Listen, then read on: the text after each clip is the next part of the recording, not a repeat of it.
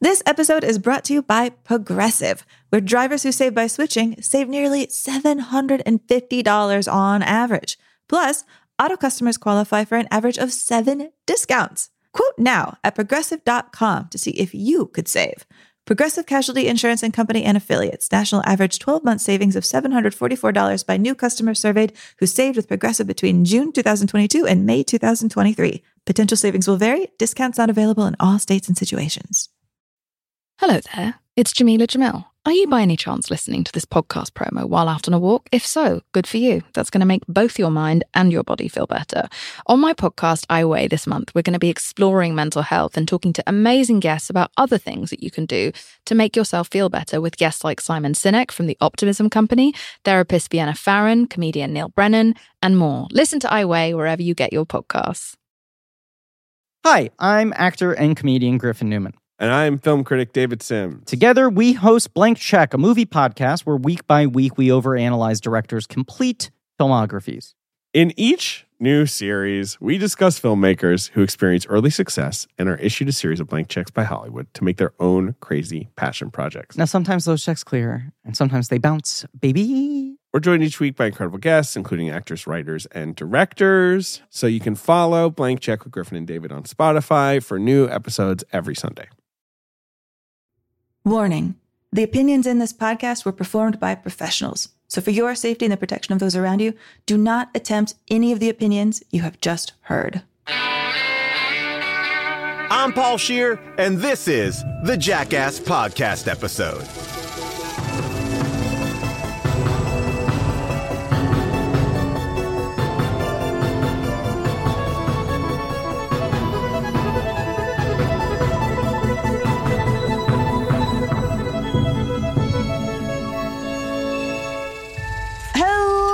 Everyone, and welcome to Unspooled. I am Amy Nicholson. And I am Paul Scheer, and this is the podcast where we are endeavoring to find the 100 best movies of all time. I think our list is about 40 or 45 at this point, so we have a long way to go before we get to launching 100 into outer space.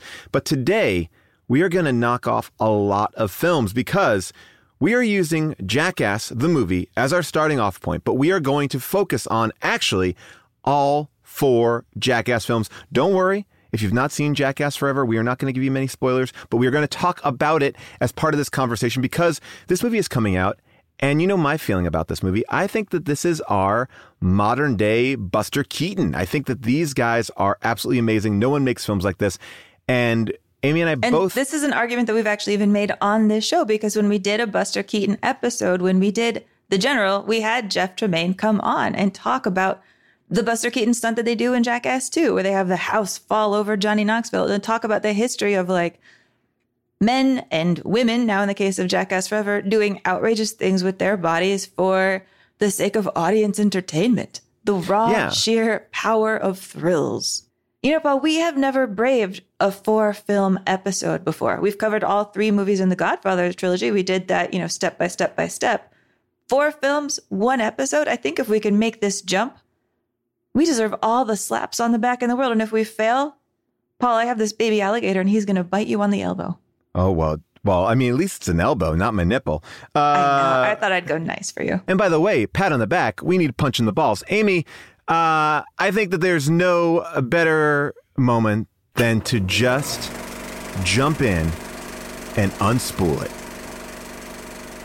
The year is 2002. George Bush creates the Department of Homeland Security in order to fight threats of terrorism. Kelly Clarkson wins the first American Idol contestant, and the hot films are Chicago, Lord of the Rings, The Two Towers, Harry Potter and the Chamber of Secrets, and Jackass the movie. The year is 2006. Nintendo releases the Wii gaming console. Apple Records, founded by the Beatles, loses a trademark lawsuit to Apple after 30 years of disputes.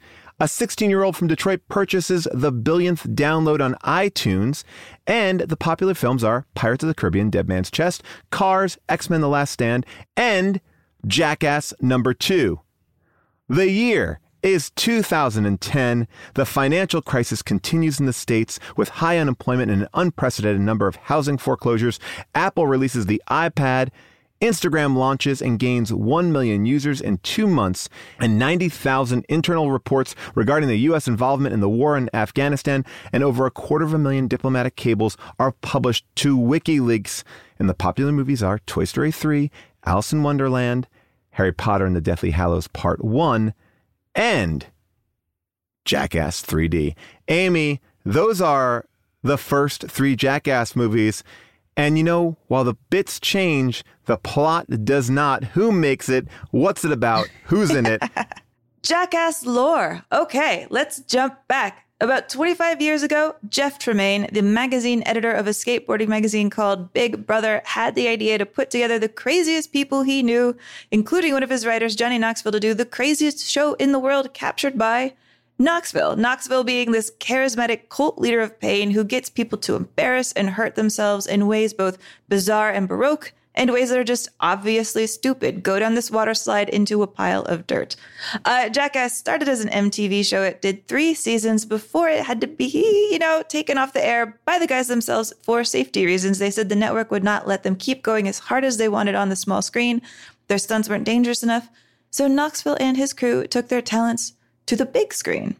Beyond Knoxville, our brave souls are Bam Margera, Steve-O, Ryan Dunn, Jason Wee Man Preston Lacy, Chris Pontius, Danger Ehren, and Dave England. Listen to the sound of pain. Play some music. Oh, you're, Play some music.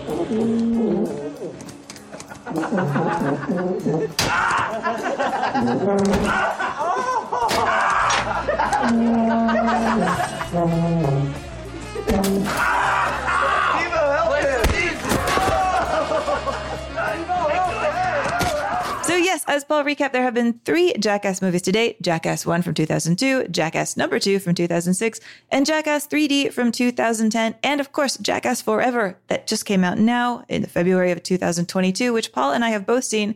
We'll probably bring up, we'll probably try not to spoil too much, but it's hard not to spoil something. Well, good luck. This is at your own risk. You have been cautioned, as you heard at the beginning of this podcast. But let us start musically with the first Jackass, which came out technically specifically on October 25th, 2002. And what song was in the zeitgeist? What was number one on the Billboard charts? Well, Nelly and Kelly, Nelly and Kelly Rowland, were also singing about bad decisions in the song Dilemma. Number one on the charts, it is a song about knowing that you are attracted to the wrong thing, either a man or a bowl that will give you a concussion.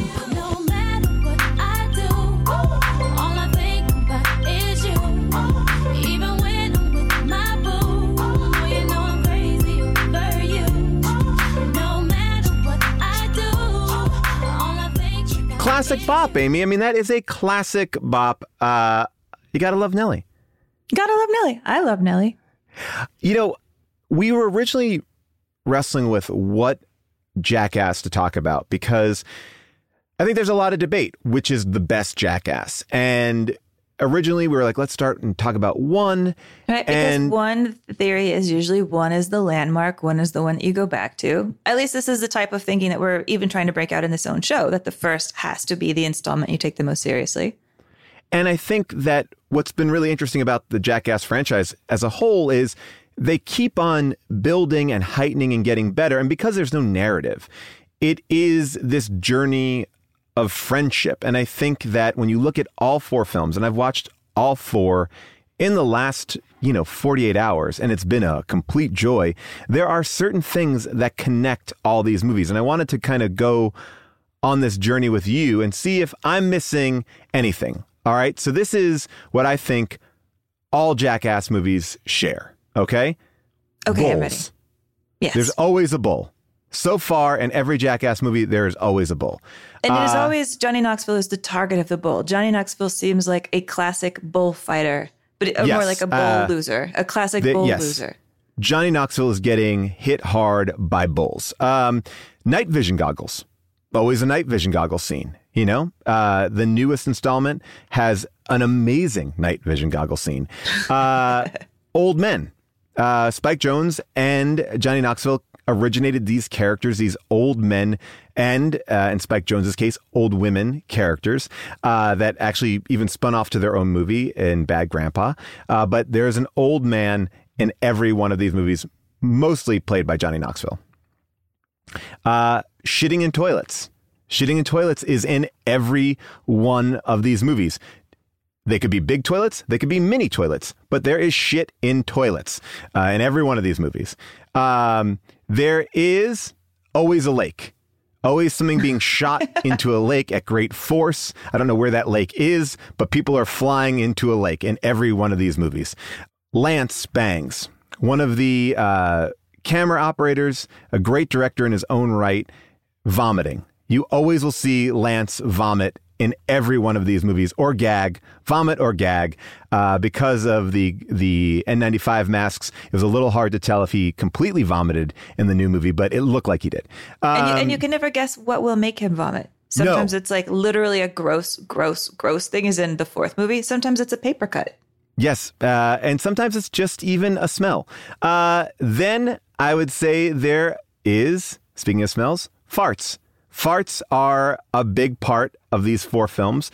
Uh, different types of farts, the way farts are received, the way farts are tested, but farts are big, big in this uh, film franchise.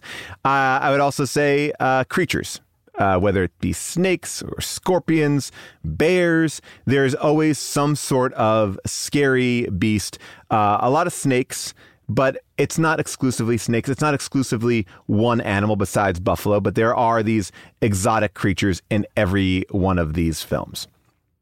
And uh, I would say that another big element, and probably the element that started this whole thing out, was there some sort of, and I don't even know if this term is used anymore, but extreme sports, right? Uh, notably skateboarding, uh, but also in a majority of the films, you get uh, some great bike stunts as well. And as a matter of fact, biking does play a part in four, so it does connect there. Here's one that's kind of surprising, but I also think it's worthy of mentioning. Um, miniatures or interesting set builds, right? Every one of these movies uh, has a really cool creative element, I think often attributed to Spike Jonze uh, in the openings, but there is a really interesting play with perspective and a little bit of artistic license in creating sets and miniatures. Uh, and oftentimes those sets and miniatures come into play with the number one thing that unites all Jackass movies, and that is dicks. Dicks are in every one of these movies. They are on full display. These movies are not rated X because these dicks are never hard. Uh, they are Is that what it is? If they're not hard, it's not an X? that is uh, pretty much the rule that I've Wow. heard from the Jackass guys. As long as they're not hard, uh, they can be displayed. Wow. Am I correct in saying that I think four has the most dicks out of all of them? Yeah, there's a lot of dicks There's- in four. There's a lot of dicks in four. There's so many dicks in four. And I had to review four for the New York Times, you know, the paper of note. And I was like, how do I talk about all of the dicks in this movie without saying words that you cannot say in The Gray Lady? And I had to go with nether regions. I like it.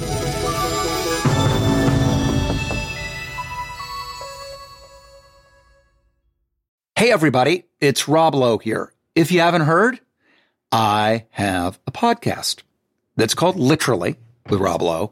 And basically, it's conversations I've had that really make you feel like you're pulling up a chair at an intimate dinner between myself and people that I admire, like Aaron Sorkin or Tiffany Haddish, Demi Moore, Chris Pratt, Michael J. Fox. There are new episodes out every Thursday. So subscribe, please, and listen wherever you get your podcasts. My experience with the Jackass movies are some of the best experiences of my movie going life because I've never felt the way that the Jackass movies make me feel. I got to see the first film in a super crowded theater on a Friday night, and it felt like we were all going on a roller coaster together. It was just like gripping onto each other, blocking our eyes, highs and lows. I was lucky enough that in the third film, I actually saw an early screening of it where they actually did a prank in the theater, and I got to react to a prank in the theater, and that was equally mind blowing to just see it happen in front of me. It didn't make the movie. I believe it's in Jackass uh, point three point five, but these movies to me give me the most visceral, exciting reaction that I've ever had. I want to look away. I can't stop watching it. And at the end of it, I feel like it was just much too short. I love that. I mean, to me, this came about because I used to live with a skateboarding cinematographer. You know, he was a skateboarder. He came out of skateboarding. He learned to use a camera as a skateboarder, um, much like Spike Jonze. And then because of that, worship Spike Jonze and the whole like skateboarding cinematography crew. I have this like theory in my head that I feel like there should be this great rising cult of skateboarding directors because I feel like those are some of the most like exciting stylists around. You know, like I feel like kids who learn to shoot cameras because they like are into filming their friends doing crazy stunts are people who like I don't know, I trust their camera will have action and movement. I'm surprised that I don't see more like blockbuster films directed by guys who came up out of skateboarding. But but Look I at- but yeah, my friend was like Crank. I really mean, into Crank- it. Yeah. They were they were on skateboards for that Jason Statham action movie, which I love so much. Uh, just getting these amazing angles, and I think a lot of that skate culture translated to music videos, right? And then a lot of those music video directors went off to create these amazing, really interesting films. I mean, that did you have that like DVD uh, collection? It called like the Directors Series, and it was all these amazing music video directors. All their work was put together. It was like Chris Cunningham and Spike Jonze and Mark Romanek, uh, and it was truly the best videos I, I think ever made, or they at least push forward what videos could be. I just remember watching those, and all those people have gone off to make really interesting, you know, pieces of work. I'm not all from skateboard culture, but I feel they all had a, similar like down and dirty aesthetic, but also really specific and you know mind blowing in a way. Yeah, for sure. Like I mean, Spike Jonze, I would say was my first favorite director. Like him and Michel Gondry, because I think of those two people as being music video directors from the very first time that MTV started to put director credits on their music videos. And Spike Wait, Jonze they didn't always have that. no, not in the 80s. And so, like, when they started doing it in the early 90s um, and adding the director credit, I would always recognize the name Spike Jonze. I mean, it's an unforgettable name, and I would see it pop up over Right. and over and over again. And I would think, that is the first director that I've just known and loved, besides Burton. Well, you know, Yeah, it was to me. I remember the sabotage video, right? Which was he directed Yeah. the great Beastie Boys videos, and you'd always look forward to what the next video was going to be. By the way, uh, you mentioned Michel Gondry. He also has one of those DVDs as well uh, in that collection. It's a great collection. If you've never seen that collection, it's worth uh, seeking out. I love it. Is that the one where they also have like Spike Jonze doing "The Sky Is the Limit"? That Notorious B.I.G. one where he casts all the little kids Yes, who look like yes. the Notorious B.I.G. Mhm. That's one of my favorite low key videos. I don't think that one gets enough praise. It's just like so good. little, little, little Notorious B.I.G. Little Puffy, just like in hot tubs. It's it's so cute, just knocking off the Hype Williams style. Oh, it's wonderful. But back to this. But back to this. So what I'm saying is like I feel like there is an argument to talk about like skateboarding videos, skateboarding culture, skateboarding daredevilry, having this like great cinematic connection, like being, I would say, like a breeding ground for some talent. And weirdly, having only it's it's surprising me that I can only really think of like Spike Jonze as being like the number one director coming out of this because I want to imagine there would be more. You know, I think there's this mix here that kind of feels where our culture has gone, which is these were short little interstitials. You know, this was a perfect thing for YouTube. This is a perfect thing to be passed around. You know, the way that we use Instagram or TikTok now, like they were at the forefront of doing very interesting things that were really attention getting that you wanted to show your friends. They weren't pranks per se. Like it wasn't like the grape lady, you know, falling over, like that kind of a thing. It was like, oh my gosh, you have to see this just really interesting artistic thing. And I think you walk around in any sort of city and you're seeing kids out there with video cameras and skateboards still to this day. That's true. I wonder if there's an argument that like if Jackass had started when YouTube already existed, they never would have gone into movies because they would have gotten enough of like a reward system for just doing YouTube videos. Yeah, but not having YouTube made them like aspire more. Well, you know, I found something really interesting. Like the whole reason why Jackass the show stopped was because of Joe Lieberman. You know, Joe Lieberman made a very pointed speech about the dangers of TV. And I guess there was a constituent in Connecticut who was injured, maybe enacting a uh, jackass prank. And because of that speech, they started cracking down on TV. And that's why MTV started cracking down on the jackass guys and they couldn't do anything dangerous. They couldn't they couldn't push any limits. So they stopped, but they were still contractually uh, obligated to do this movie. And the idea of doing a movie, those limitations were off. So in a weird way, Jackass could have folded in this moment where culture was chasing them and saying this is not good for our kids to see. This is too dangerous for our kids. And we lived in that time, I think, a lot that, you know, kids shouldn't see what is out there because they'll just imitate it. When I was in high school, there was this energy of like, the kids need to be protected. They can't see certain things. There's a movie called The Program, like a football movie. And there's a scene in that movie where uh, the football players like lie down in the white lines in a street, like as a like a dare or chicken thing to be like, I can handle it, I can do it, and the cars are whizzing by them.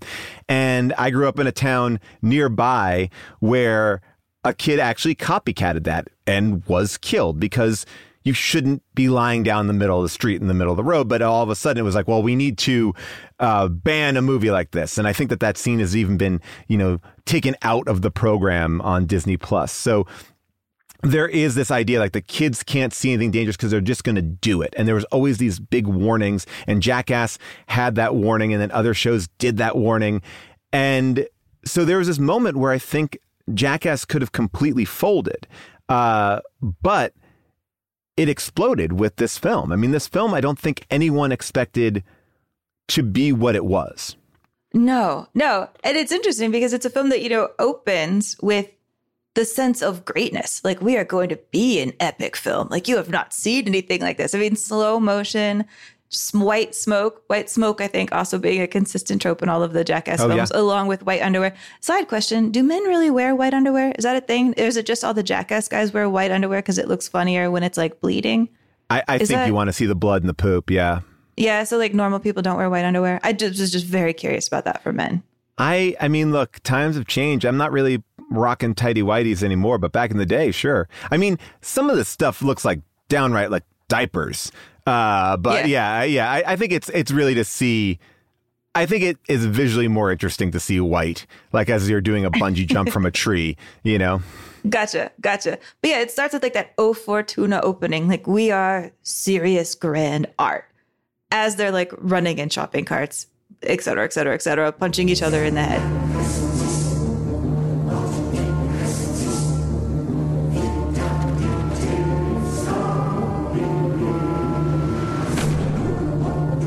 What struck me is I went back and watched like one after I saw four, and seeing all of the guys just straight up punching themselves, punching each other in the head, especially like Bam looking so happy to be punching people in the head. I thought to myself, you know, in four films, I feel like they have softened a little bit, a little, a little bit matured. You know, they're not so much like I will deliberately inflict pain on you with my fist. They're like I will find complicated ways of inflicting pain with you that aren't directly me hitting you with a fist. And I think there's something in this shift that Jackass has done over the past four films where it's gone from transgression, like we're just some sort of scruffy guys doing things you shouldn't do, like in a place that you can go to. Like we're going into a convenience store, we're going into a shoe store, we're knocking over stuff, we're being like rowdy, kind of stuff that I think most people could duplicate with the handy cam. They move away from that over the course of the films into like, We've constructed a giant hand. We've carved a horse out of ice, you know, doing more and more things that the audience can't follow them into doing. And so the thrill, I think, shifts from watching transgression to watching just outright bravery. Like, this is a dumb thing you have worked hard to even try to do that you know will hurt you in the first place. Did yeah. you do you see that arc? No, I definitely agree that there is a trajectory there. The first movie looks incredibly cheap, you know, with the exception of a couple of pieces where they seemingly spend a lot of money. Like it's very down and dirty. It feels like the videos that started the entire thing, which you mentioned early on, was from a skateboard magazine. Like Johnny Knoxville came out here and he was like, let me try to do something crazy. Uh, I'll wear a bulletproof vest and I'll have somebody shoot a gun at me. No one wanted to let him do that. But, uh, you know, Jeff Tremaine was like, yeah, let's do it. And that's, you know, that video went viral. That became like a very big thing. But it seemed like something you would do in your backyard. And I think throughout all the films, they do a great job of kind of paying homage to where they started.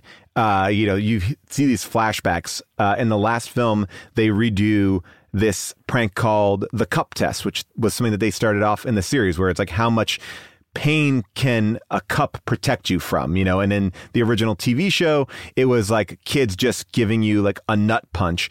And now in this uh, new movie it's like a hockey player shooting a hockey puck right at your crotch. Uh, so i think there's always this like base of of heightening right? Like they're always trying to heighten it and make it a little bit bigger. Um, but i would also argue the core of the film always is this idea of people hanging out.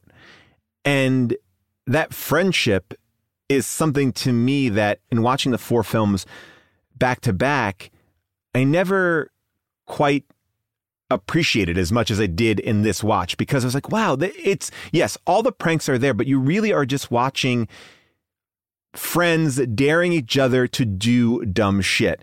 And in the first movie, what I really noticed was it was a lot of shoots at night.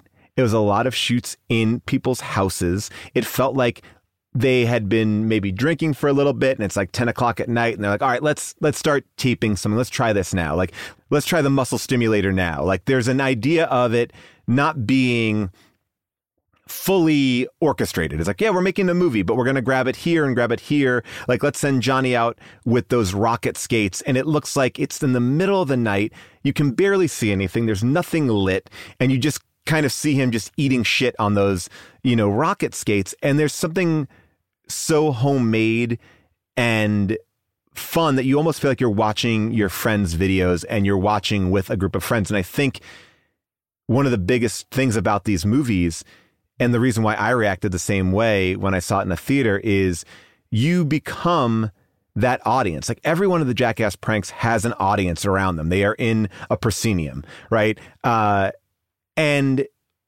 the down and dirtiness of it makes you feel like you're a part of it. So I think you're right. They continually just close that circle as the movies go on and on and on. And it becomes more and more about this core and about the dynamics within that core, not as much as like going to Japan or going to harass people in, you know, a convenience store. Yeah, well, let's zoom in on that prank that you were just talking about, the one with with the kind of electroshock tabs that's from Jackass One. What struck me in watching that was hearing Johnny Knoxville talk to Ehren. Ehren is the one who's got like the the electrodes on his nipples in this scene, and what you hear is Johnny comforting him, um, saying like, "Daddy's gotcha." Here, listen to this. Think about your. your... Ah! Ah! Okay, okay, I got, I got, I'm taking care of you. It's all right. Okay, it's cool. You cool? You cool? good. Okay. Come on. Come on, Daddy's got you. Daddy's got you. Come on. You're, oh. Yeah, you're so buff right now. And then like they're complimenting, they're like egging him on. They're trying to take the pain away through compliments. You're so swole right now, bro. And to me, in Jackass One, that's like the most of a taste you get of like this kind of like dynamic between the dudes is in this one particular scene. Is like, we've got you, you look swole, you're doing great. But they take that element of the movie and they really build it out. So I feel like over the rest of the films, increasingly into very much in three, very, very much in four. I almost feel like there's more of it in four than there are of actual stunts. You have the guys like egging each other on, talking each other into doing it, making somebody feel better. Like I've noticed that especially in the ones in four where you have like a person who's not in Jackass show up and horrible things happen to him with a spider and how everybody around is like you did it man. You won. And like the audience knows he kind of didn't win but they're trying so much to make him feel better. And the psychology of it because i guess the fundamental thing in a jackass movie is why are they doing this? And what they're showing you is why they're doing it. They're doing it for each other. They're doing it to be in this moment. And it can seem sadistic. Like in jackass 3 there's the lamborghini tooth pull you know? Yeah. Oh, Oh, and in the Lamborghini tooth pull, like it's a really dumb idea. It's Ehren. I feel like Ehren has kind of over marathoning these four films in a row, Ehren has ascended as one of my favorite jackass people because he does willingly take the most physical punishment uh, by far. I was talking everybody. to Knoxville and Pontius about this recently, and I was like, I think he gets the worst out of every Yeah. one of you. And Knoxville said it's because he reacts so damn funny. And it's true. It's like his reactions are not stoic. They are they're cartoon like. I mean, that's and that's really what you're watching too is like they're creating like real life cartoons. They are. And like in the Lamborghini tooth pull, it almost made me misty a little bit to hear Pontius trying to make him feel better. Are you stoked? Uh. Lamborghini. Ah! I mean, it's also like absurd. He like, are you stoked that you're getting your tooth pulled out because it's getting pulled out by a Lamborghini? Isn't that cool? But the psychology of what's happening in there, I find really fascinating because, you know, as I was watching one, there was a moment where I thought, oh, I really don't like one. And the reason I didn't like it is because there was a scene where suddenly they take away the audience and they take away like the jackass bros. Nobody's there. And you watch what happens when a, ste- when a stunt happens and no one is there to applaud to make you feel better to make you feel like you survived. They're not even there to laugh. It's the scene where johnny goes and he like willingly gets shot by a beanbag that they use you know for like crowd deterrent stuff the kind of quote unquote non-lethal weapons that cops Right. use. And here you just he we'll play the clip right now. He's like facing down this beanbag. He gets shot. It hurts really bad and it never feels good because those the guys are missing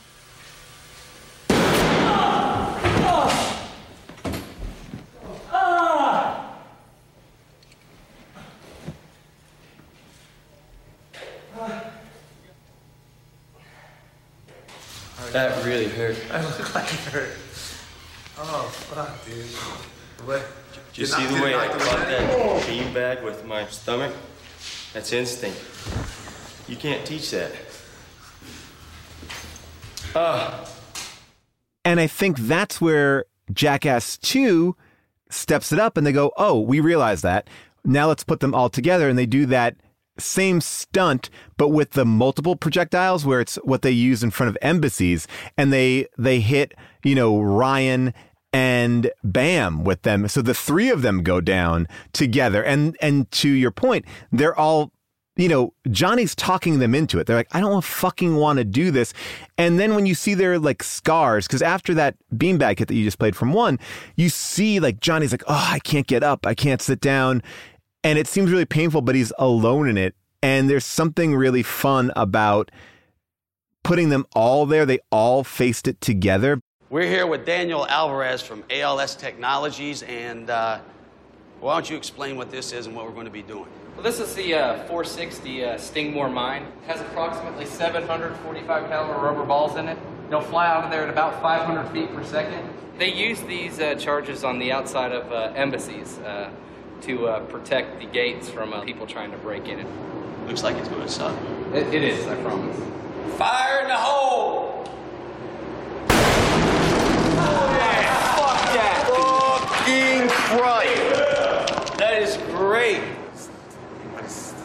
I'm about to like have an anxiety attack. I just can't do this one. It's just too gnarly. Dude, Knoxville is, is if he if if Knoxville goes in there, dude, I'll French kiss him. You insane? No. All you gotta do is stand there. Yeah, get killed. Look at that thing. That thing blew It's just loud. out. It's loud. It's going to hurt really bad, but it's just loud. You, you're nuts. No, no, no, no, no. Come on, it's You're footage. nuts. Actually, I want to add another list to your thing of jackass musts, which is a jackass film has a moment where these guys face down police and military equipment that we pay for to be used on our own people here in America. And they and they show us how badly these like quote unquote non-lethal weapons are. I, I, marathoning all of these in a row, I thought like there's almost something political in this. Like the worst moments in every single Jackass movie tend to be where they use stuff that we're heard is totally fine to use to be used on people. And isn't that weird? Like in the first one, we have these beanbag guns, and the second one, you have the um you know this giant machine gun fire the, the the embassy machine gun bullets and then the third one they have like the stun gun challenge where they're like running through a thing of stun guns which cops use on people Oh, all the time see, we're told I it's totally fine and then like it, you come out of it and bam is like that is the worst one I changed my mind. Stun guns are the number one most thing that I hate now. Bulls are second, snakes are third. That sucked terribly. See, I would disagree with you about the stun guns. I don't see the stun gun as being that. I think the third one, the heightening, is the football tackles. What we oh, watch yeah. normally is like, oh my gosh, we love football. But then when you see Johnny get taken down, he's in pads and get knocked on the ground twice, like that hit. Like that football hit. And we talked about like, you know, our culture about like how CTE and the way that we treat our professional athletes. That to me is really, if you're talking along that like sociological point of view, that to me is the ultimate heightening. This thing that we never even think about as being aggressively violent, you know, and it's and it's it's something that we've agreed to. Like those hits when you see like Johnny get up from that ground and he is caked in or Preston Lacy take a football to the face, you know, and again, they're stunts, but you're right, like it is about what would it feel like. And even in this last movie, they they challenge someone to take a punch from the person who has the hardest punch in, you know, MMA. Uh, just those things like yes i'm interested in how your body would react to it but it is also showing you like the amount of damage that can happen to to normal people right? And i think that's part of the why we lean in because we see ourselves there. Could we do it? Would we want to do it?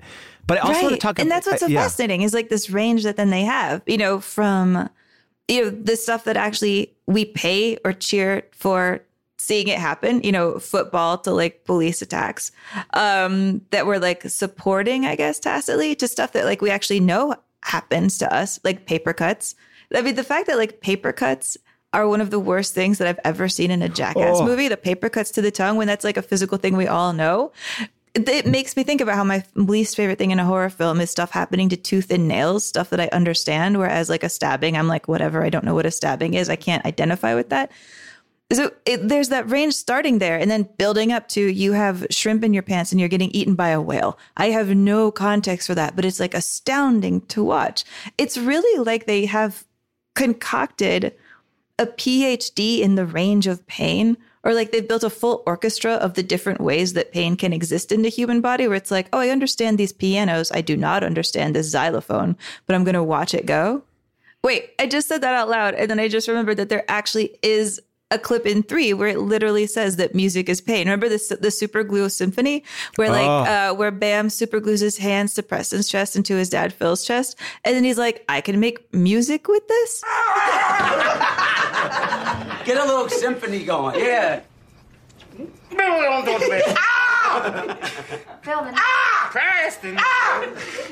I'm going to continue this music analogy a little bit because, like a, a great orchestra, there isn't just one instrument playing. And what I mean is, these movies are truly created in a way that keeps you on your toes, right? It's just not prank, prank, prank, prank, prank. It is a real like mixture of different levels of things. Like, you know, just when you feel like you've gotten enough of a stunt, they do something that's just dumb and funny. They do a bunch of these really great small interstitials that are maybe like five or 10 seconds. Like they are constantly cleansing the palate. So I getting think stuck to the side of a of a semi truck, and then Yeah, you're done. getting- five seconds, yeah. bada boom. getting your hair shaved off or getting punched in the face with like a Rocky glove. You know, Steve-O has so many of those in the first film.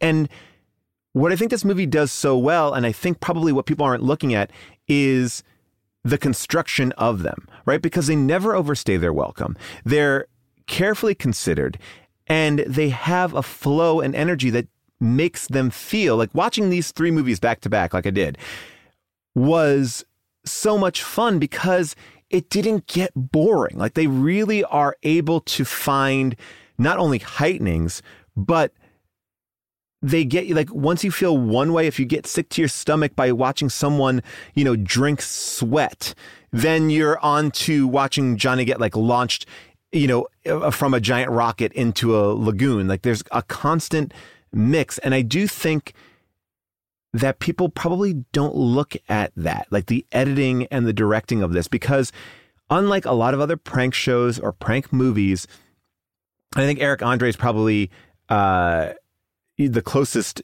to the Jackass guys in the way that he does his stuff. It doesn't overstay its welcome. You don't have that much setup. You get right into it and you get out of it. And if you get into something like the muscle uh, charger that we talked about, like it heightens. It keeps on heightening. It doesn't. It doesn't just do the same thing over and over again. Even with the hand in the beginning of two, when they hit everybody in the face, like they continue to find ways to make it interesting and let you in on the joke. Like so much so that when you see a bit two or three times, now you feel like you are watching it differently. The first time you're watching it as an audience member, and then the next time you're watching it, you're watching it as a, a co-conspirator. That's true. Like sometimes they let you in on what the stunt is going to be right away, and you know that it's like big and dangerous. The one that's in my mind right now is the one from four, where they keep going down a water slide into what they know is a dirt pile. They just like there's not Yeah. even pads. They know it's a dirt pile. They know it's going to hurt. They're just going to keep going down in ridiculous combinations. Like that is a stunt that is all about like the just we are looking at pain, we are facing it down, and we're just going to do it. Just just absolutely do it. And then there are the ones where like you don't know what's going to happen, but they do. You like watch them put on some sort of ridiculous outfit, and then they're like, ta-da! Now I'm jumping in this ram's cage, and then the story keeps changing on you, and, and so it's like there's kind of this psych out, or like the I'm thinking of like the closing in three, where it's like the guy's in a room, there's a pinata, the pinata explodes, it doesn't explode very much, and then all of a sudden the entire room starts to explode, and everything builds, and just when you think it can't build anymore.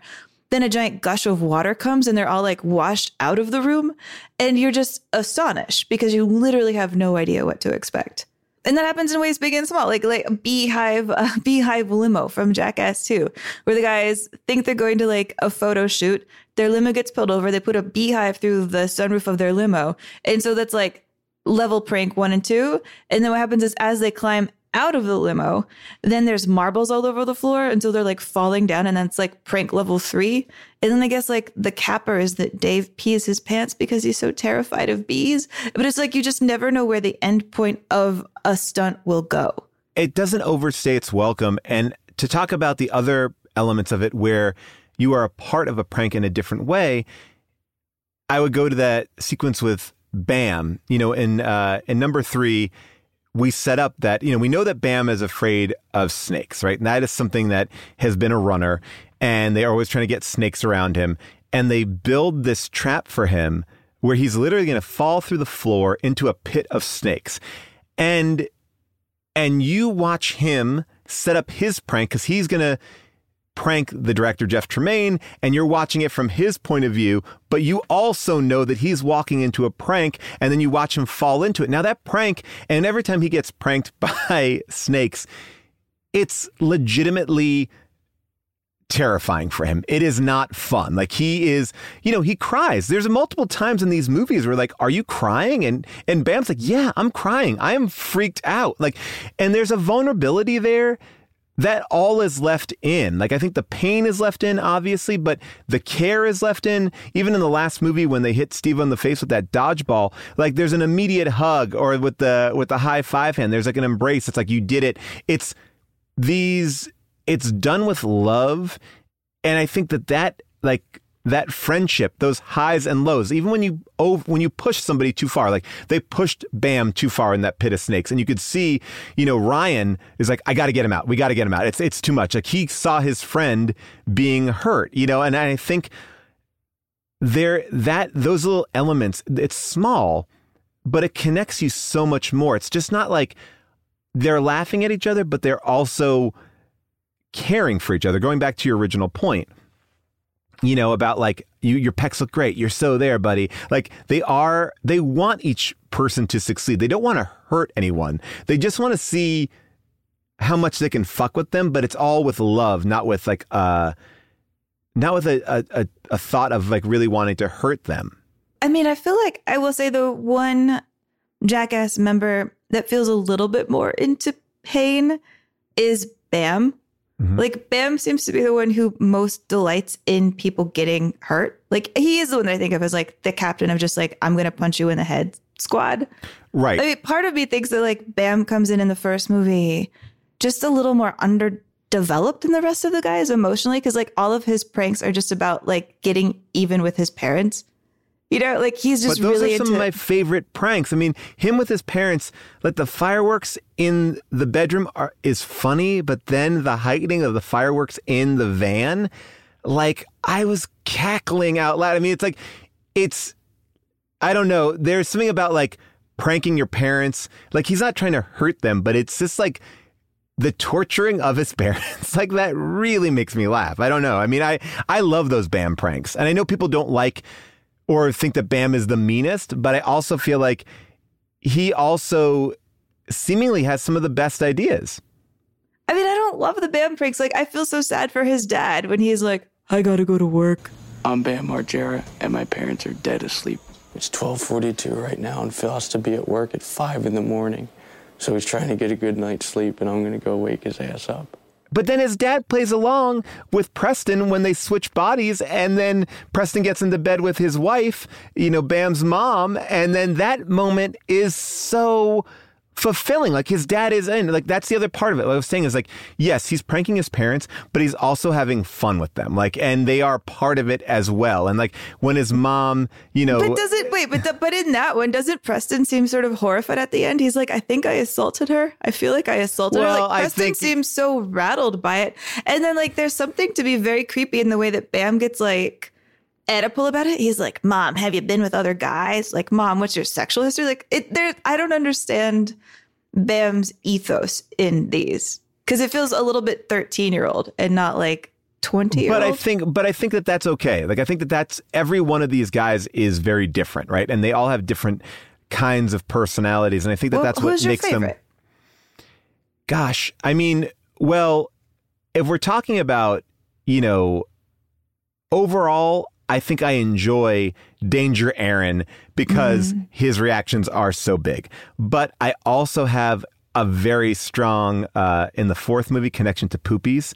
Poopies uh, made me laugh harder than anyone. Um, I think that we're prone Jasper to just comes be like, in really hard too in number in the fourth one. I love yes, Jasper and, Jas- Dolphin. and, and He's amazing. And and Jasper's dad, Yeah, Uh, Dark Shark. But Dark Shark yeah. is fantastic.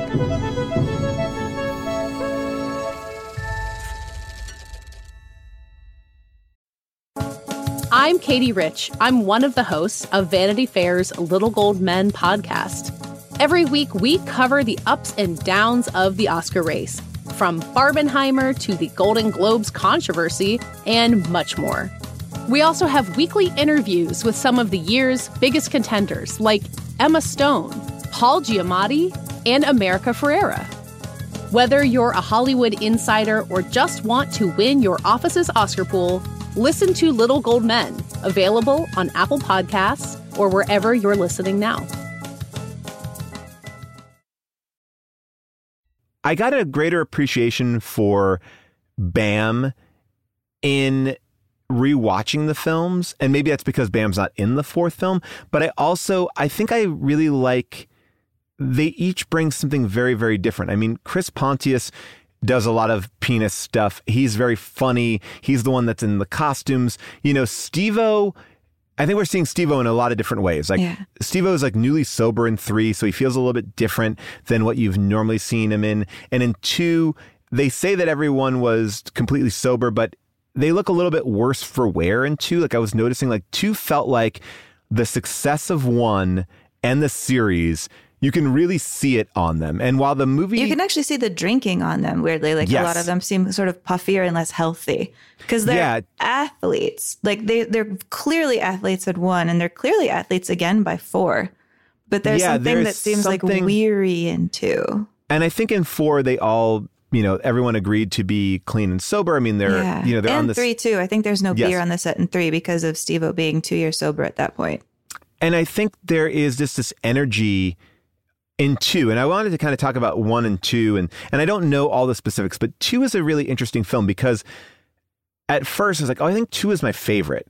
And now I'm like, oh, maybe it's three or four. I don't know. They all kind of blend together because all the different pranks get together. But there's something that two really ups the ante.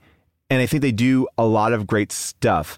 But it also feels like two is the movie where they're kind of figuring it out. I don't think it it drops off from one, but it feels like they have to go harder. Um, and it feels a little less fun than the other three, in my opinion.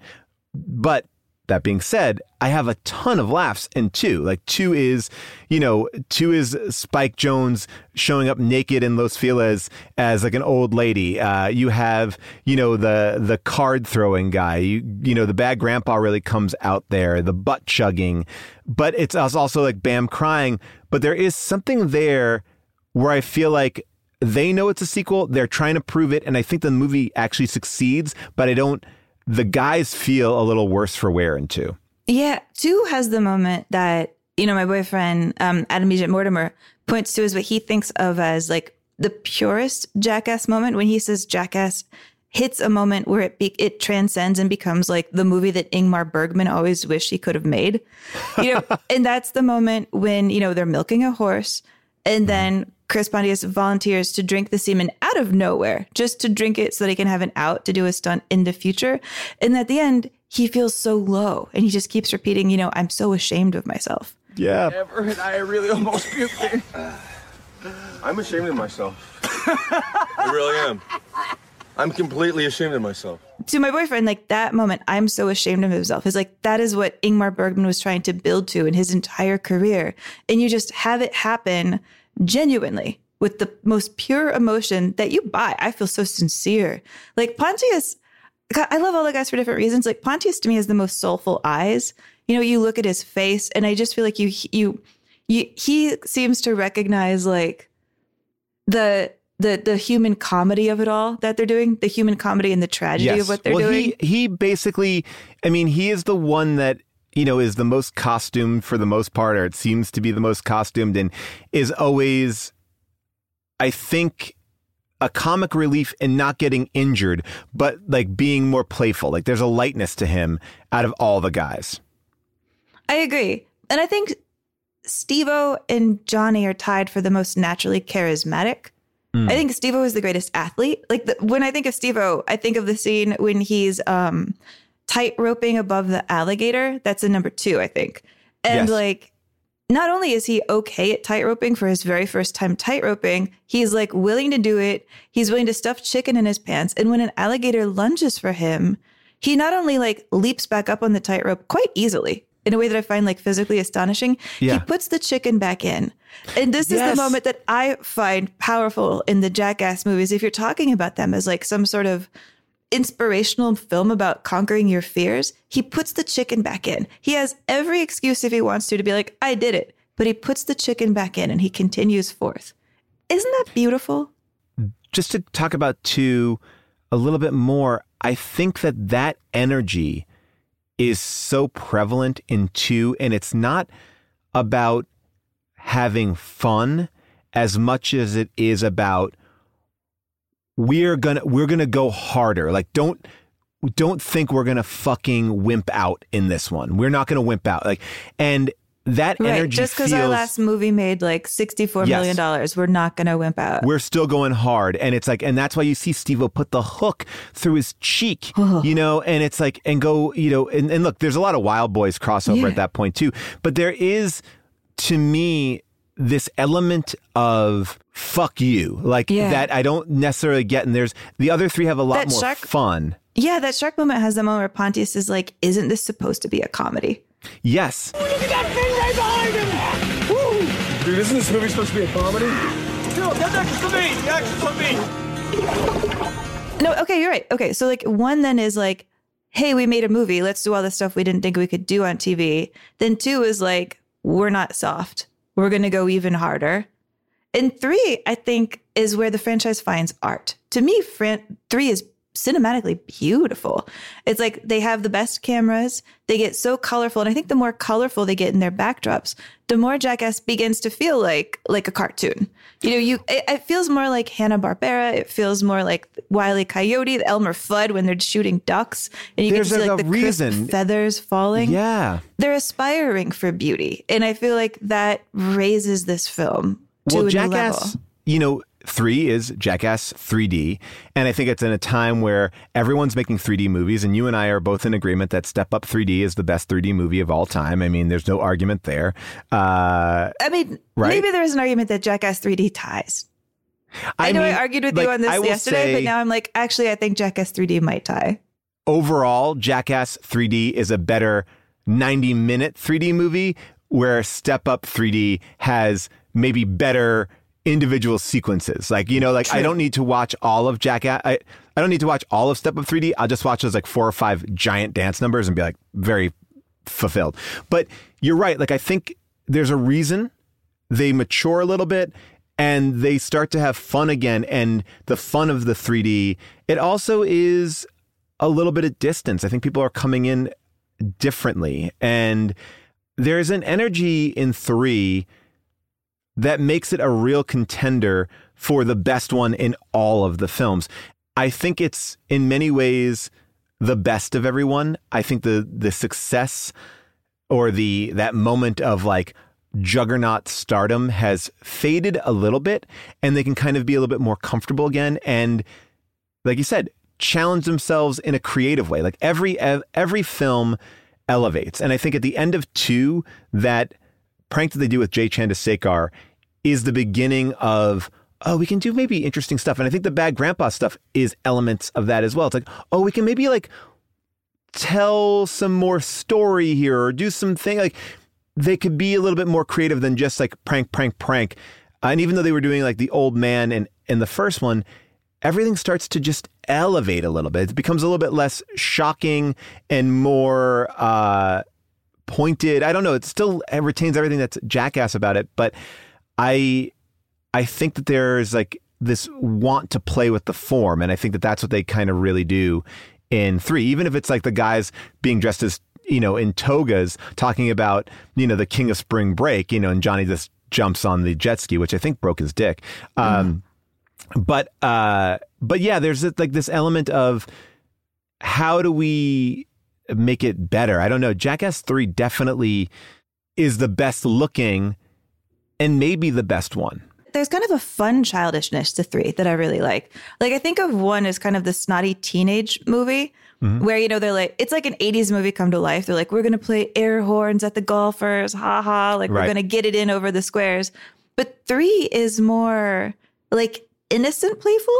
When I mean, they're literally doing playful games. They're literally doing like pin the tail on the donkey with a real donkey. You know, they're literally doing Right. duck hunt, another like childhood game, like with the guys as ducks. You know, they're but then the, yeah, even, and even a playing- jet engine feels like kind of a playful cartoon idea, and so it feels almost fresher in that they're like going to these touchstones almost of like classic comedy. I mean, like they have the jet engine going, and then they start pelting somebody with tomatoes. They're doing like borscht belt humor, and it doesn't feel so much like we hate you squares. It feels like comedy. Like let's let us go Right, into the like, roots of comedy. The I think you're right. Like the idea that it's making the premises are funnier, right? Yeah. Even even the idea like when Steve-O does the poo bungee, like you know, it's like comedic. I mean, yes, that is gross, but comedically, there's something like insane. Like there there is like at least it's just not like hurting yourself for no reason. It's like there's an idea behind it. Like the idea that like Steve-O isn't afraid of shit, but is afraid of bungeeing. And they mix it together and like and so like that's the prank or the exploding toilets of making everybody blue. Like there are just the jet engine scene that I think about all the time is the uh like I think it's like Preston and Bam are at a table pretending to be on a date and they call over the waiter and the waiter tries to deliver Yeah. you know the the champagne and it gets blown out of the you know it's I like there's that. yeah there's like those those things, the big and little moment, like when Preston Lacy comes into the store and he's like, Hey man, can you hold my dog? And he walks into the store and then, uh, you know, a much smaller version of him exits dressed exactly the same. And then you watch the guy kind of be like wait what just happened? Like you know it it it is you know someone the size of that kind of wee man comes out and takes the dog. And it's like the pranks are not as aggressive. Like the bad grandpa prank in 2 where he where basically Johnny almost gets into a fight with that guy at the like the hot dog stand and it gets like really aggressive the bad grandpa stuff here was more akin to like the film where he's like making out with his granddaughter and then having a guy take a picture of it and then really getting into a conversation about like, hey man, you shouldn't do that or driving the motorcycle out of the window. Like there's they're more about capturing people's reactions, which I think was always there. Like in the number one, when they did the criminals falling through the roof, one of my favorite bits of all time. It's like they're leaning more into the comedy of it. Wait, why do you like why do you like the criminals falling out of the ceiling bit? I feel like that one really flops. Like nobody oh. reacts Oh. and they just kind of walk out. Oh, I love that bit. I just thought it was so. I mean, that guy who runs out before they even land. I don't know. I thought that bit, like that bit, always really cracks me up. Just the idea that, like these diamond thieves, are like they fa- like they just fall through the ceiling. Like they're not. I just I think I always love watching people's reactions to like they're not being pranked per se like it's not happening to them. It's like oh what happened if you're working and then all of a sudden someone fell through your ceiling? Like what would you do? I, I don't know why it tickles me but I, I but i think that that's like the genesis of where their pranks start to go and more in that direction of like doing these like performance art pieces that people are reacting to Right. instead of like being done to them Which is like the Eric Andre of it all. You know, like the Yeah. Eric Andre in Bad Trip, where it's all about like, will people help me at my lowest point when I'm humiliated and like wearing my underwear and I need to get this girl to like go on a date with me? Like, will you help me out, man? Like, Yeah. I find that really touching. Like, as maybe that makes me soft, but I feel like I like the comedy of seeing people try to raise to a ridiculous occasion instead of just being like, fuck you, I'm going to throw a golf club at you. You suck. I think there's something beautiful. I mean, and clearly, like I would say, like Eric Andre got it from Jackass more than like Jackass got it from Andre because they're doing it like way before him. But I like this synergy of like, is it weird to say that a Jackass comedy can at points remind you that the world is an okay place? I I think so, and this is my argument about the Jackass franchise. This is a movie that works for everyone. Like I truly believe it. Like there are bits that my wife will never want to watch. She's never going to want to watch shit pranks. She's never going to No, want to watch you know dicks getting all mashed up. But I don't mind the dick stuff. there the also is this puking. el- Oh, the puking is rough. I think, but there's this element of like, it's the reason why America's Funniest Home Videos has been on the air for decades. Where we just want to watch people get hit in the balls with a fucking baseball bat. Like, you know, we want, it's a visceral reaction. And I think what they have done, and there have been many imitators, is create this roller coaster of visceral emotions. And like I said it earlier, but it's like it can go from funny to gross to oh my god to I've never seen that before. Is this going to happen? They're going to die. Like you can really have every giant emotion based in watching these characters and I think that's why it's interesting to see everyone react to each other. It's interesting to see people cry. It's you see these moments of the full landscape of humanity and and and I love you know Impractical Jokers they have their obviously a giant core but I think Impractical Jokers is a version of what Jackass does but but Jackass is a little bit more well rounded it, it it truly is you could you could watch it with you could have no understanding of the English language and you could play this for theaters all around the world and I believe you get the same exact reaction Is there one you can't watch? Because I will say there's one that I cannot watch. I Oh, there's multiple ones I like, can't watch. Which is the one you like? I cannot watch the one where Ehren pees on a snow cone and eats it. I will Oh, not watch that- it. I will turn away disgusting. every single time. I cannot handle it.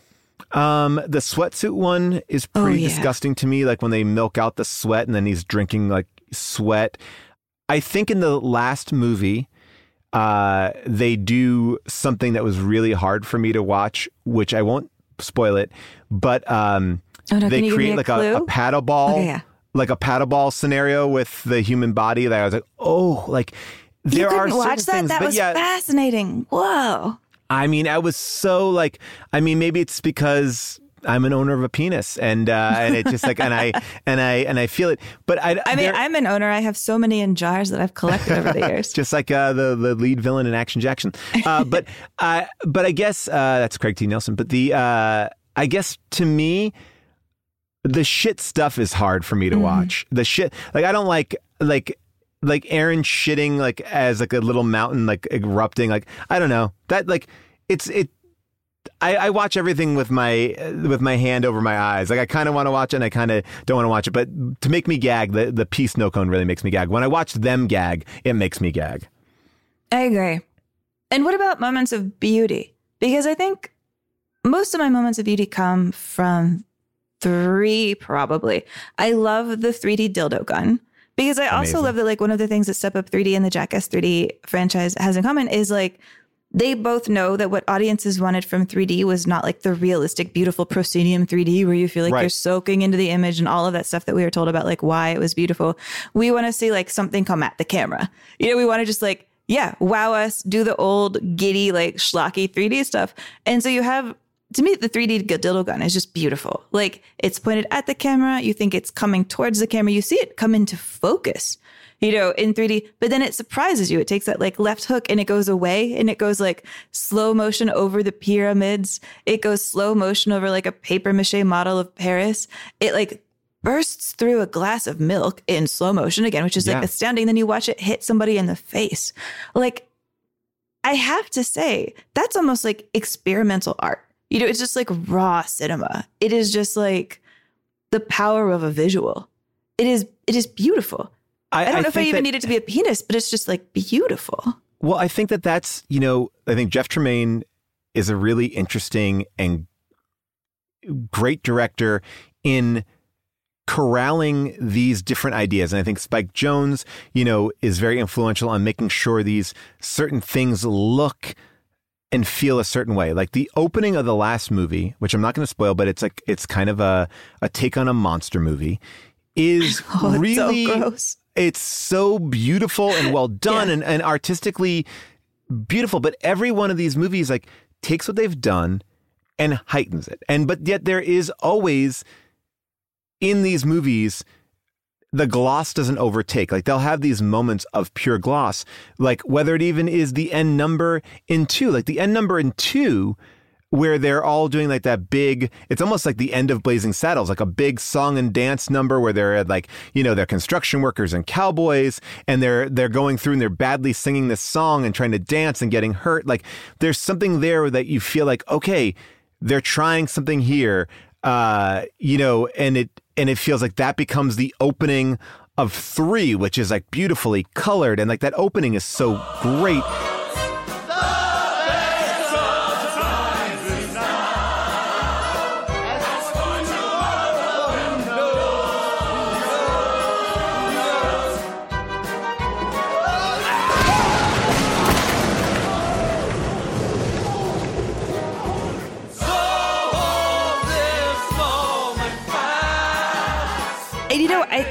having watched all the AFI movies with you, you can see that Jackass knows its movies. I mean, those stairs that it's using in the in the end number of two, they kind of look like the stair stairs from Top Hat. You know, they had to like dance up and down and go around the whole circle. They're doing nods to like Busby Berkeley. They're doing nods to uh, something more closer to like Oklahoma.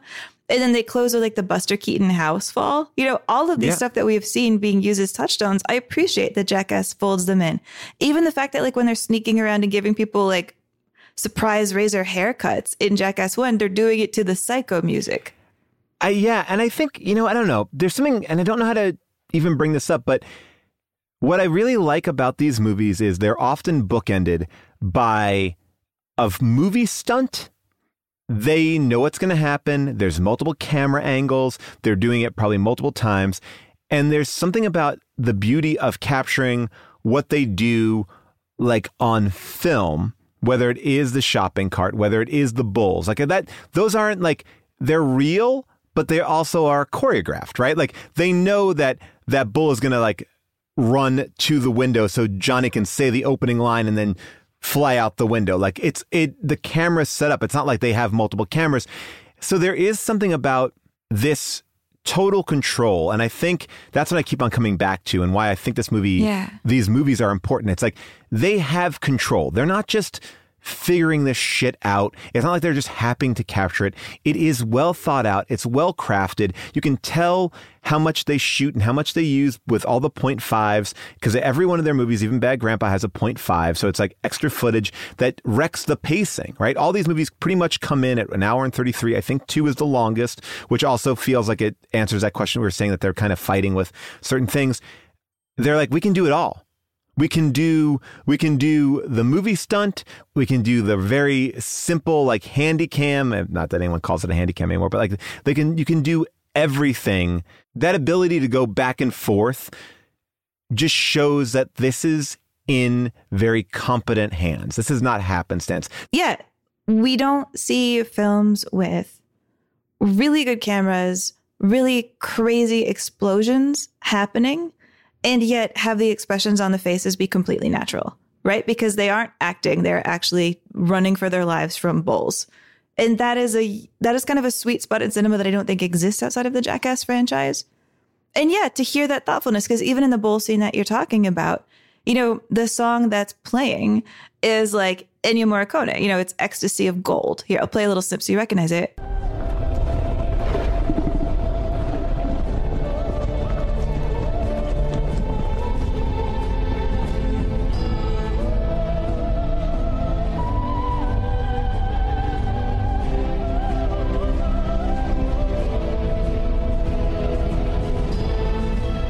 And I love how that song itself is like taken from, you know, the film The Good, the Bad, and the Ugly, which feels like even Tremaine saying, like, yes, this is a jackass movie. It is good, it is bad, it is ugly.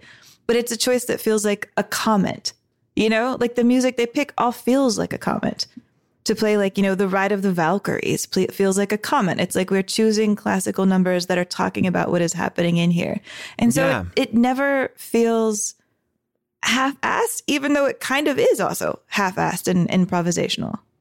and and I think that that is why people discount this franchise. But I think, I like when we talk about these classic silent artists, they are doing stunts, they are doing very choreographed pieces, and yes, there's danger to them, but they're also you know part of a larger story. I think what Jackass is able to do is say, we're going to do the thing perfectly that we would put in a movie, but we're not going to we're not going to pretend that we're movie stars or that you want to even see a narrative.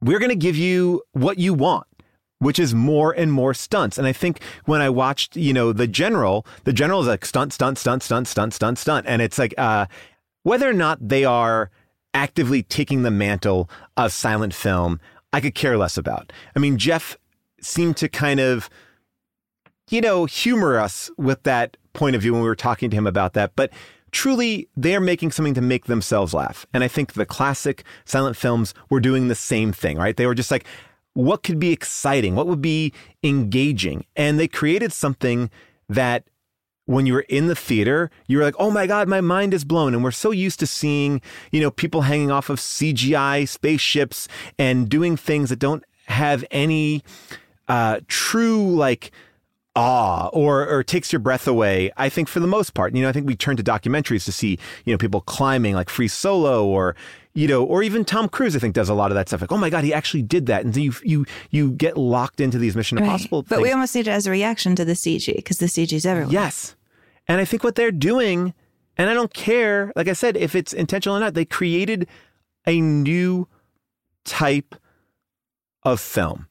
And we talk about film on the show a lot. And I think this film is just as valid and it may gross you out and you may look down on it. But what we just kind of described here was they know how to balance it artistically, they know how to balance it viscerally, and they edit it together and it is smart and it's not, and it elevates every single time.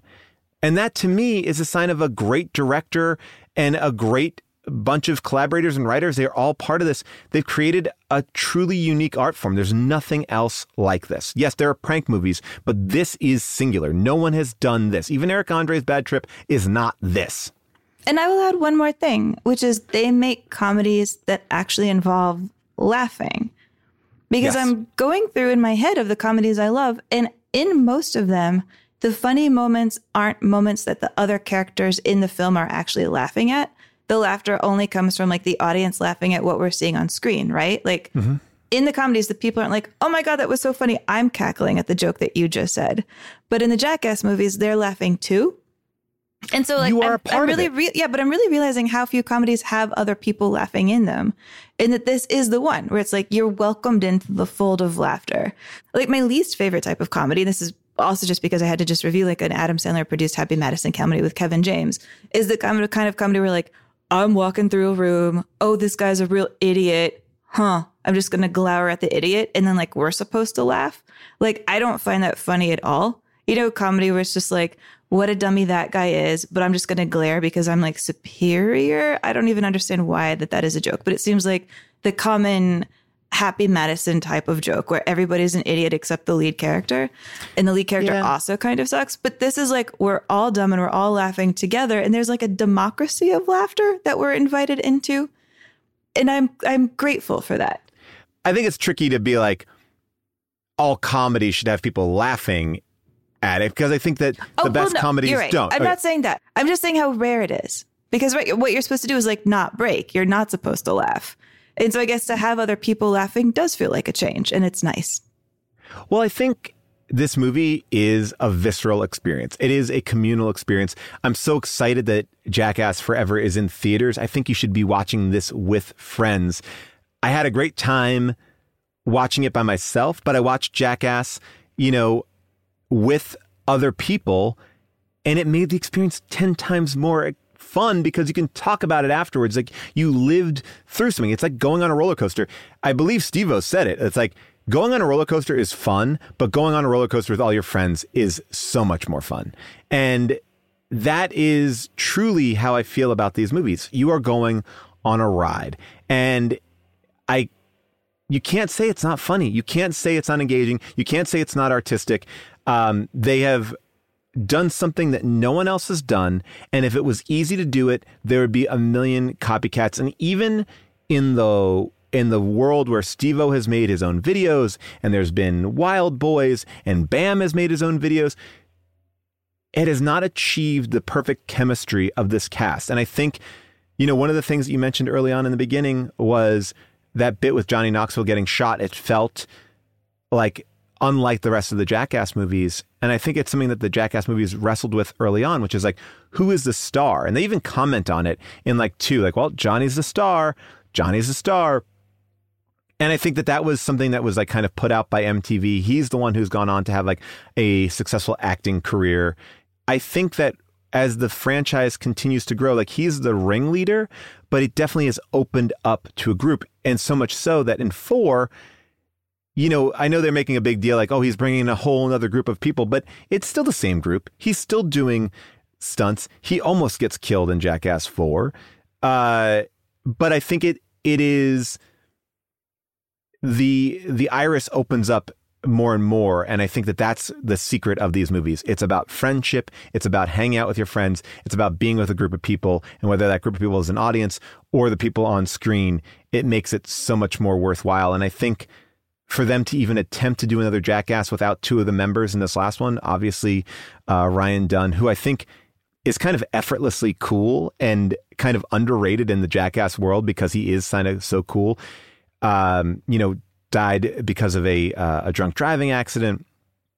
I think it was really hard for them to kind of figure out how do they were going to continue this and do it in a way that didn't neglect his participation. And I think with Bam not in the film in this new one uh, because of a lawsuit because he couldn't stay sober. Uh, there was this moment of like, could they continue to do this? Are they too old? But the reason why I think it all works is because that secret sauce is still there, which is like, even though that not everyone is there, it's still this group of friends. You feel like they want to be there. They're not there for the money. They are there really for the whatever this brings them. And then obviously Steve-O even had an issue about wanting to get paid more, but at the end of the day, I was like, fuck it, I'm here, let's do it.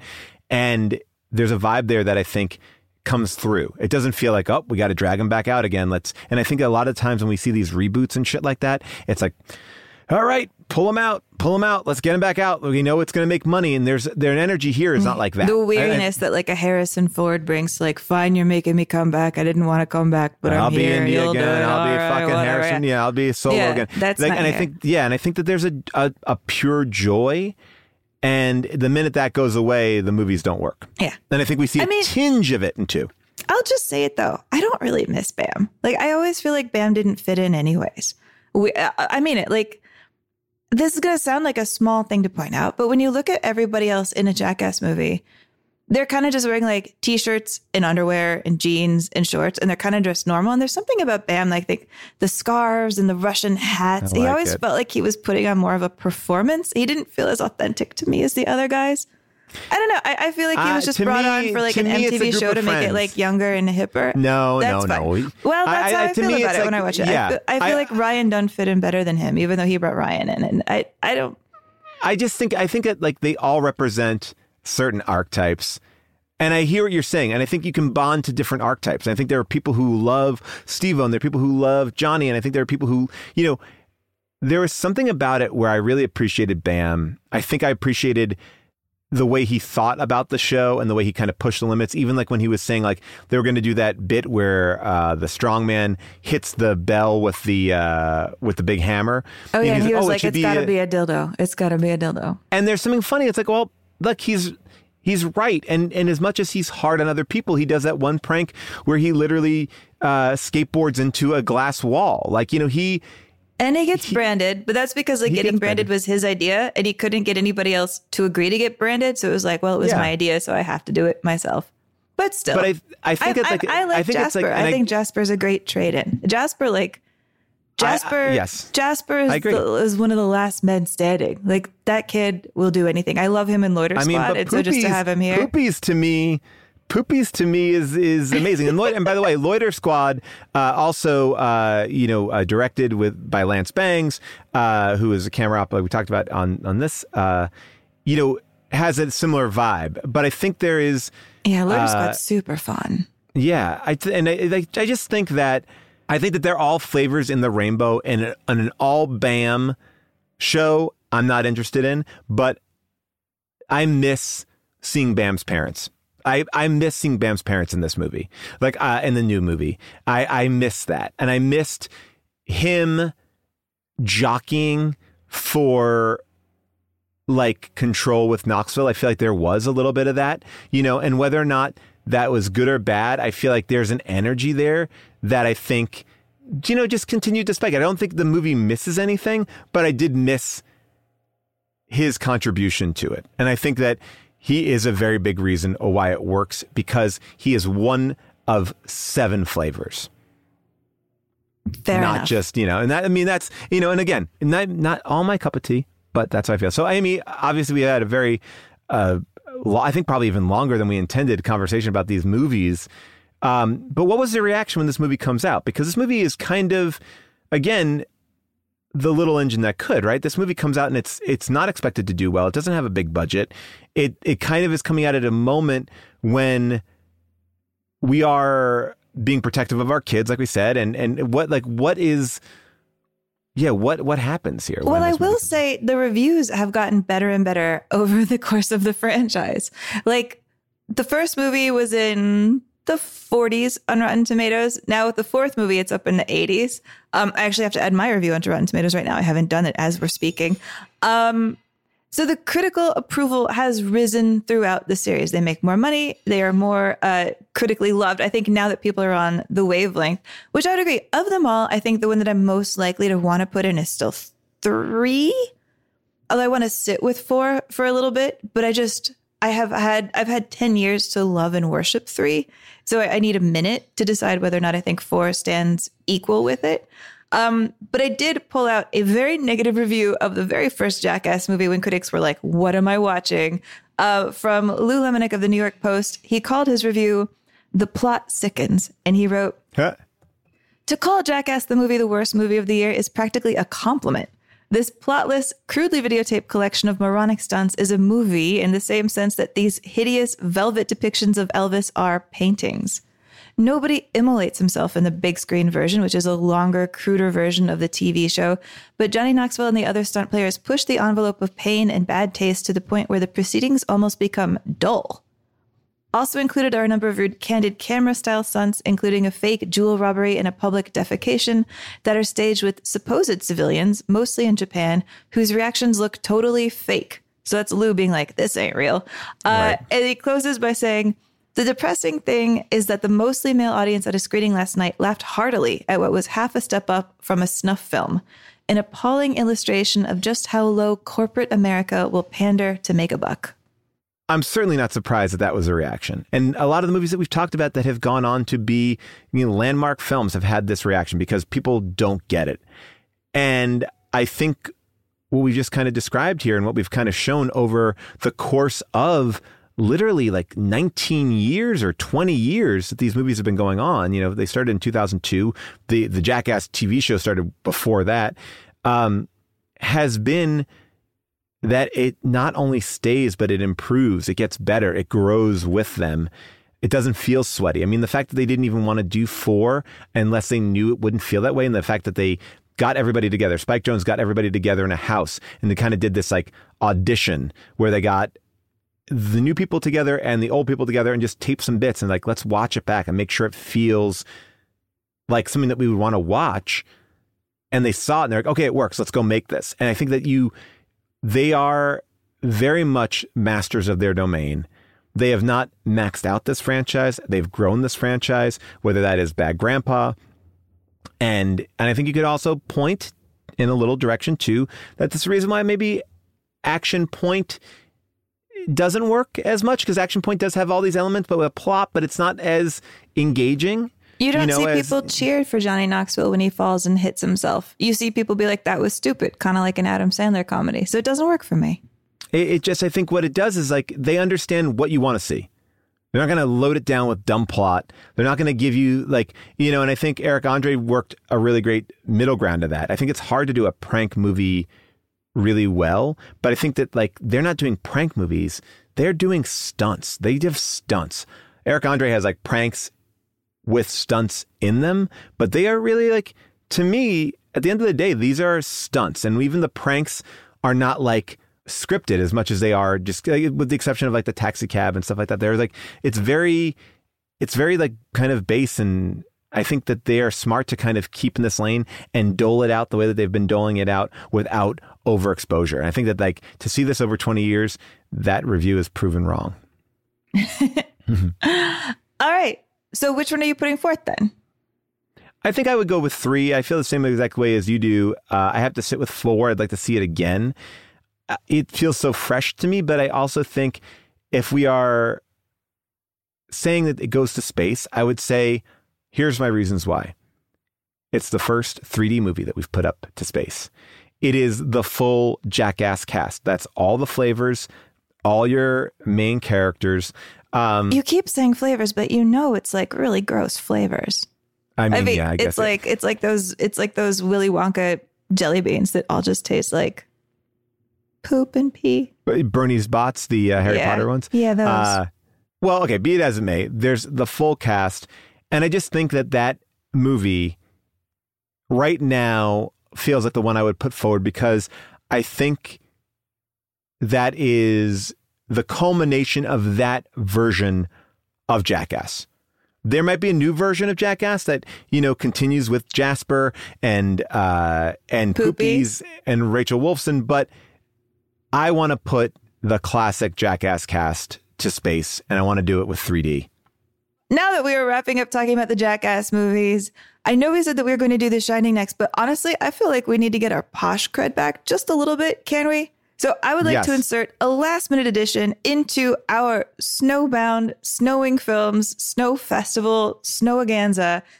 I want to do a foreign film. I want to do a highbrow, pinkies out, make a hot tea film that is actually really tremendous fun. I think anybody who sees this is going to love it if you haven't already. It was actually even remade into a comedy with Julia Louis-Dreyfus and Will Ferrell. I'm speaking, of course, of Force Majeure from 2014. It is Swedish. It is about a marriage gone awry. It is about an avalanche. You have not seen this movie, Paul. I'm very No, excited I'm for you to watch Really it. Really excited to see it. I don't know why I've never made time for it, but I've always wanted to. So I'm excited that the, I'm excited to get a chance to do it. Where do you come from? From Sweden. Sweden, Yes. very good. I'll make you the beauty picture together. Come on. One, two, smile. Good one.